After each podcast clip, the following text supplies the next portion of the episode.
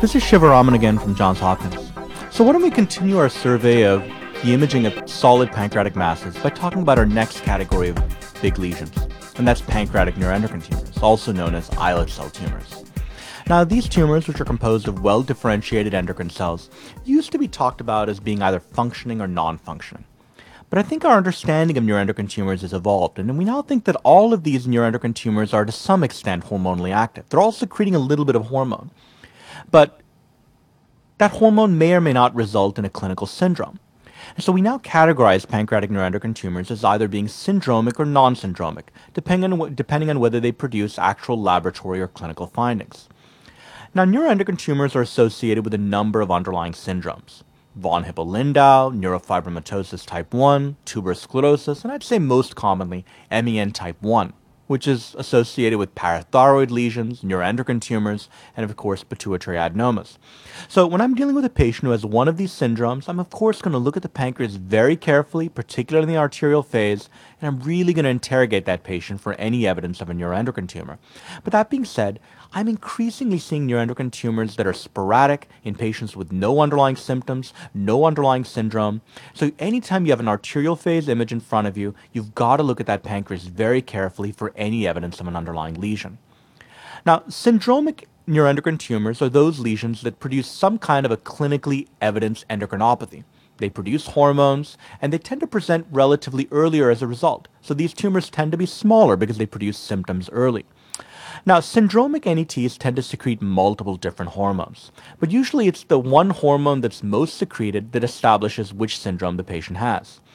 Now, because these patients are symptomatic, they have an endocrinopathy, they tend to be picked up pretty early. So the vast majority of syndromic NETs are picked up when they're probably three centimeters or less in size. Now, you probably all remember the different types of neuro- syndromic NETs that you can encounter insulinomas, gastrinomas, glucagonomas, VIPomas, somatostatinomas. But I'd say for all practical purposes, the two of these that are most likely to be encountered in clinical practice are going to be insulinomas and gastrinomas. Now, insulinomas, which are the most common, overwhelmingly tend to be benign. Probably only about 10% of them are malignant, and about 10% are associated with MEN type 1. Now, insulinomas tend to be relatively small, but they have a very characteristic clinical syndrome, so called Whipple's triad. These patients are hypoglycemic, they're symptomatic, and if you give them glucose, their symptoms are going to abate. Now, gastrinomas, on the other hand, which are the most common neuroendocrine tumor associated with multiple endocrine neoplasia type 1, tend to be much more commonly malignant. 30% of these actually will present with liver metastases. Now, even though gastrinomas still tend to be in the pancre- pancreas, they are often multiple and they can be extrapancreatic within the so called gastrinoma triangle. Now, gastrinomas, when they're symptomatic, will often cause thickening of the stomach, Zollinger Ellison syndrome, and you're often going to see peptic ulcer disease with ulcers in relatively unusual places, post bulbar ulcers. Now, syndromic, we've talked about syndromic NETs. Non syndromic NETs account for the other 50% of all neuroendocrine tumors. And obviously, these patients are not symptomatic. They do not have a clinically evident endocrinopathy. Their laboratory values are going to be relatively normal. So, as a result, you're not going to pick these tumors up when they're small, but rather you're going to see much larger lesions at presentation. So, we're going to catch these lesions not because of symptoms from an endo- uh, from some kind of a hormone, but rather because they get huge, they cause mass effect, they metastasize, or they invade local structures. So the vast majority of non-syndromic neuroendocrine tumors average a size probably well over 5 centimeters, and they're much more likely to look horrible on CT, cystic, necrotic, calcified, very aggressive in appearance. Now, neuroendocrine tumors, unlike pancreatic adenocarcinomas, tend to be very, very well circumscribed. Remember, pancreatic adenocarcinomas are poorly marginated, they're infiltrative. You often will have trouble clearly defining the borders or making a measurement. That is not going to be the case for a pancreatic neuroendocrine tumor. I'm always going to be able to really well delineate the margins, and making a measurement is not going to be difficult. Now, one of the reasons we do arterial phase imaging for pancreatic lesions is that neuroendocrine tumors tend to be avidly enhancing on the arterial phase. They tend to be very bright, and they actually tend to be relatively vascular or hypervascular on the venous phase images as well. Now, even though they almost always are going to be more conspicuous on the arterial phase, there are some rare instances where you're going to see them more conspicuously on the venous phase images. Now, most of these are solid, relatively homogeneous lesions, but it's not uncommon to see neuroendocrine tumors that are cystic or necrotic. And so when you're dealing with a cystic lesion, you always need to look for that rim of hypervascularity, which can suggest this diagnosis. Now, unlike pancreatic adenocarcinomas, which almost always are going to obstruct the pancreatic or the biliary ducts, pancreatic neuroendocrine tumors almost never do that. Even relatively large lesions, unless there's a lot of mass effect, are going to not cause much in the way of pancreatic ductal dilatation. Now, that being said, huge tumors can obstruct the duct just because it pushes on it, compresses the duct. And then Satomi Kawamoto, one of my colleagues, actually did a series a few years ago looking at small neuroendocrine tumors that did cause pancreatic ductal dilatation. And she and Dr. Hruban found that some of these small lesions were secreting serotonin and other hormones that cause fibrotic stricturing of the pancreatic ducts. Now, unlike pancreatic adenocarcinomas, neuroendocrine tumors almost never cause pancreatic atrophy, and they're pretty commonly associated with large lymph nodes, and those lymph nodes are not uncommonly going to be hypervascular. Now, I find this distinction between neuroendocrine tumors and adenocarcinoma is a very confusing one for many radiologists, particularly if you're not seeing a lot of pancreatic lesions in your practice. So I see lesions referred to us from the outside all the time with a diagnosis of pancreatic adenocarcinoma that ultimately turn out to be neuroendocrine tumors, or vice versa. So remember the distinction. I think this chart really describes the key features that you need to make the differentiation between these two entities. How well circumscribed is it? Is it vascular on the arterial phase? Is it encasing and narrowing vessels, or is it actually invading the portal venous system? Is it calcified? Are there enlarged lymph nodes? And finally, how vascular are metastases? So here's a pretty run-of-the-mill example of a pancreatic neuroendocrine tumor. Notice how brightly enhancing this lesion is. You're never going to see a pancreatic adenocarcinoma that's this hypervascular. When I see a mass like this that's enhancing this to this degree, I'm not even going to include pancreatic adenocarcinoma in my differential diagnosis. Really, that's not even a possibility. This has to be a pancreatic neuroendocrine tumor or one of its common mimics, which we'll talk about soon. Now, I think it's important to remember that because of better technique, because of how good our CT scanners are, and because of our increasing inclusion of arterial phase images as part of our standard protocols, we are increasingly identifying small neuroendocrine tumors in patients with absolutely no symptoms.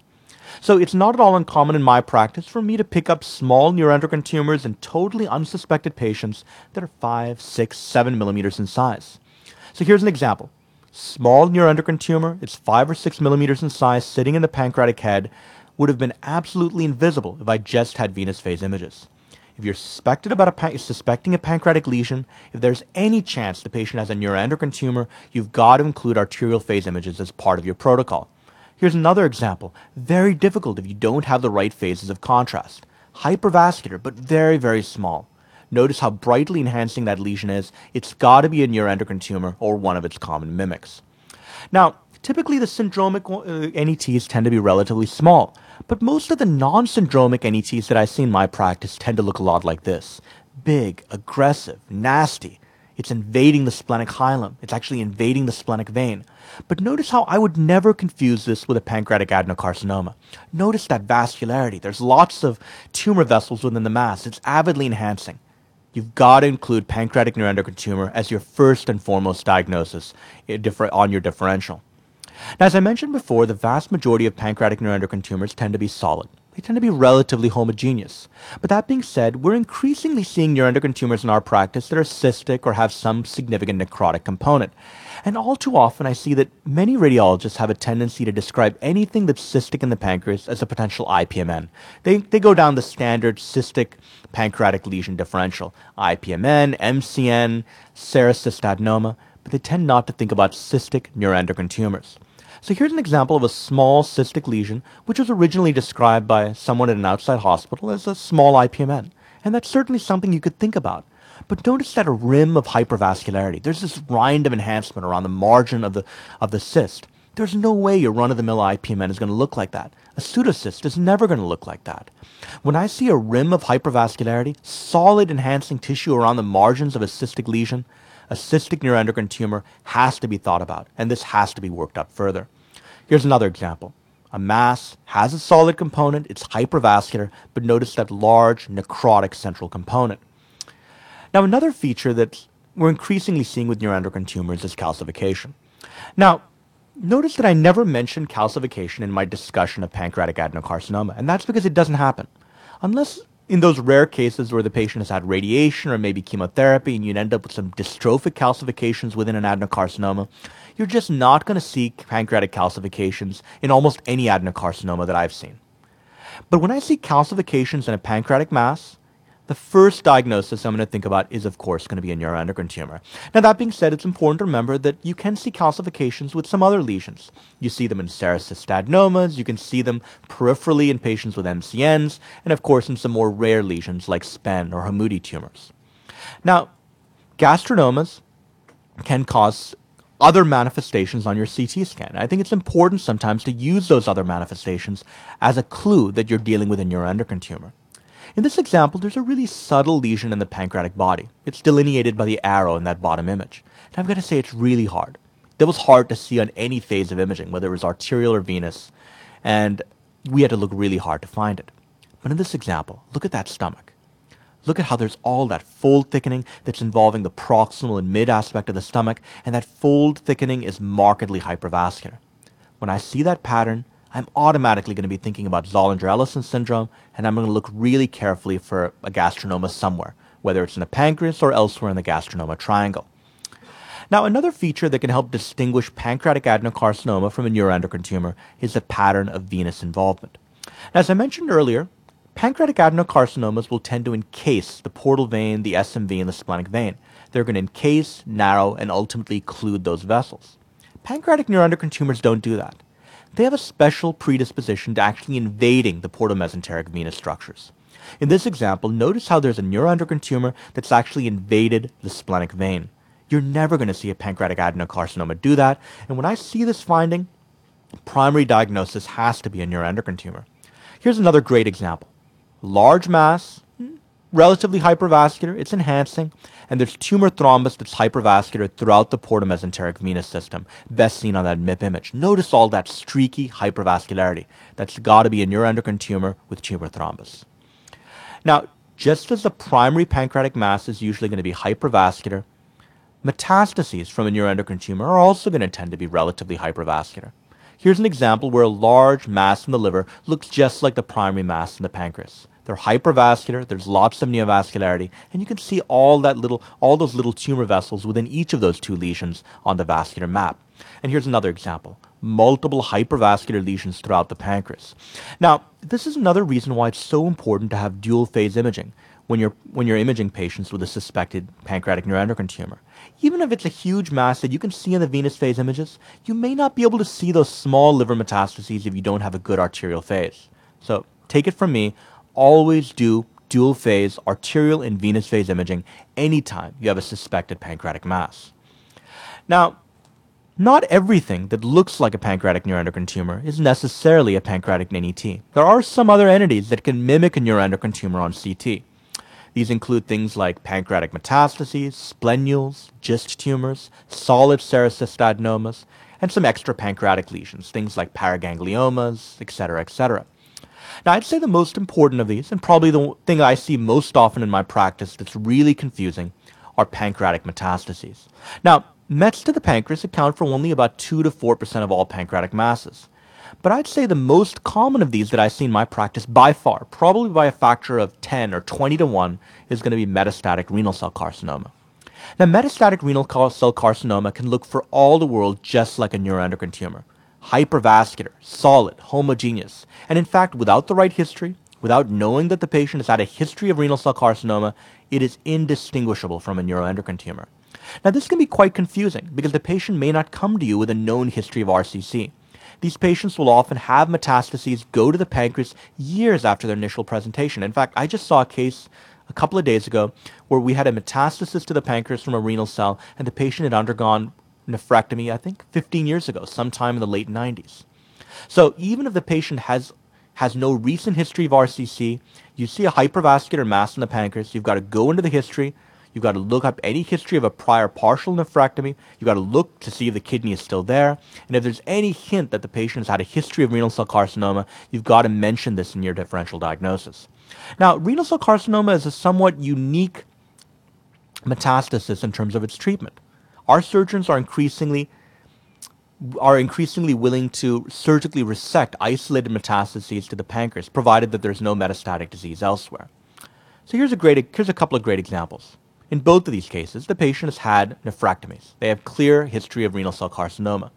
In the example on the right, there's a hypervascular mass in the pancreatic head. It looks just like any of the neuroendocrine tumors I showed you earlier. And the example on the bottom part of the screen is much more dramatic. Innumerable hypervascular masses filling up and expanding the pancreas. Now, in both of these cases, if you didn't have the history, I think it would be more than justifiable to say that these are almost certainly going to be pancreatic neuroendocrine tumors. But if I have a history of renal cell carcinoma, I'm always going to list, I'm always, almost always going to list renal cell carcinoma as the first entity on my differential diagnosis. Now, another entity that I think is confusing, and in my experience, I've seen it lead to some disastrous clinical consequences, is an intrapancreatic splenule. Now, you may think that it's not that easy to, you know, mistake an intrapancreatic splenule for a pancreatic neuroendocrine tumor, but believe me, I've seen it happen. And the second most common location for an accessory spleen is actually going to be within the tail of the pancreas. And believe me, it is extraordinarily easy to confuse a neuroendocrine tumor and an intrapancreatic splenule, particularly if you don't have multi-phase imaging. But there are a few clues I think that ha- should help you make this distinction. First of all, intrapancreatic splenules should have identical enhancement to the spleen on every phase of imaging. And that's one of the reasons why having multi-phase technique is so important. If it looks like the spleen on both the arterial and the venous phase, you see that characteristic tri- tiger stripe appearance on the arterial phase, then you're just dealing with a splenule. You're not dealing with a pancreatic neuroendocrine tumor. Secondly, a neuroendocrine tumor or pancreatic intrapancreatic splenule should never be more than 3 centimeters medial to the pancreatic tail. So if you see something more medial than that, then it's almost always going to be a pancreatic neuroendocrine tumor. Whereas if it's in that more lateral 3 centimeters, you've at least got to think about the possibility of a splenule.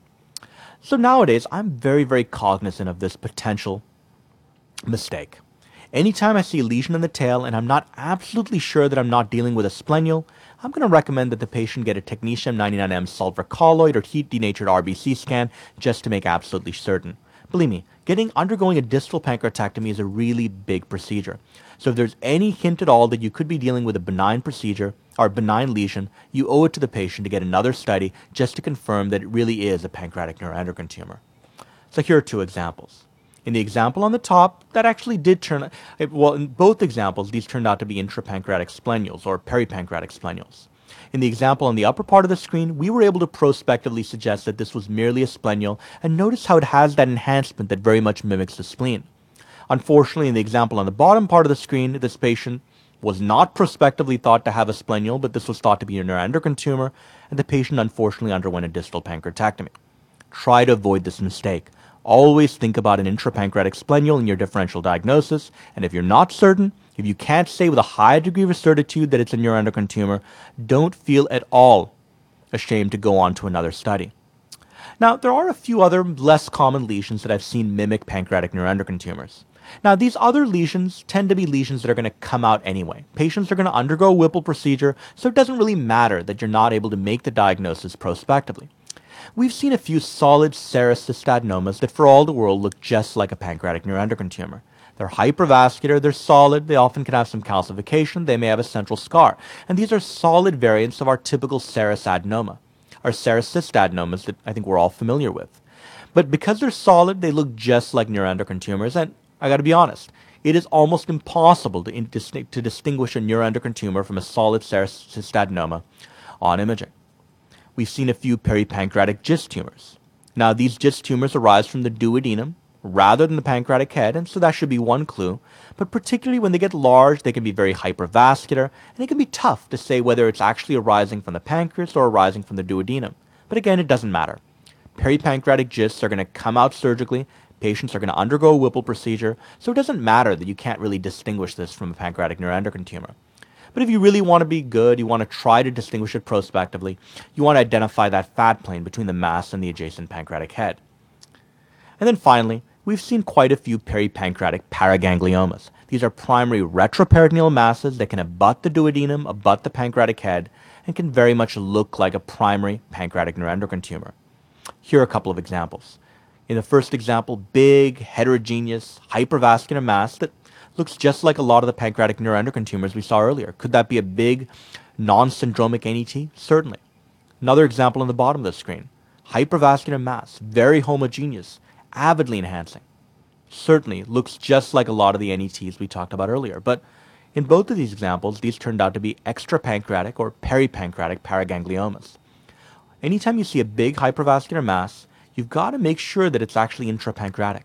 Look for that fat plane. See if you can clearly delineate that it's within the pancreas rather than rising from the duodenum or the extrapancreatic extraduodenal retroperitoneum.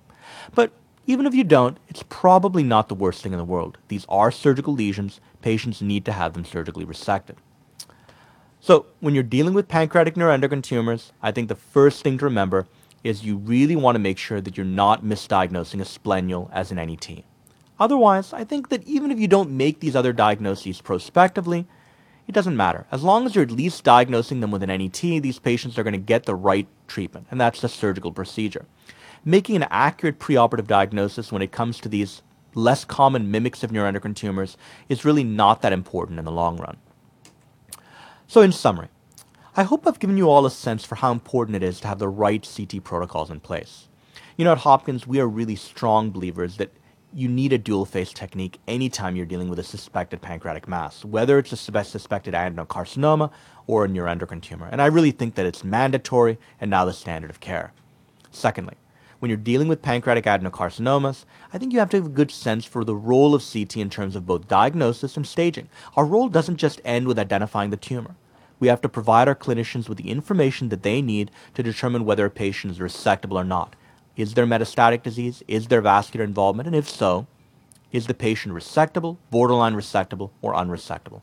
And of course, you've got to be thinking about those other mimics, especially lymphoma and unusual forms of pancreatitis. Now, when it comes to neuroendocrine tumors, hopefully I've given you a sense for how important the arterial phase images are. We're increasingly seeing these lesions as sporadic asymptomatic in sporadic asymptomatic patients. And so anytime you have an arterial phase as part of your study, you have to make it a point to look at the pancreas carefully and identify any subtle hypervascular lesions. So thanks and until the next time. See you later. Bye.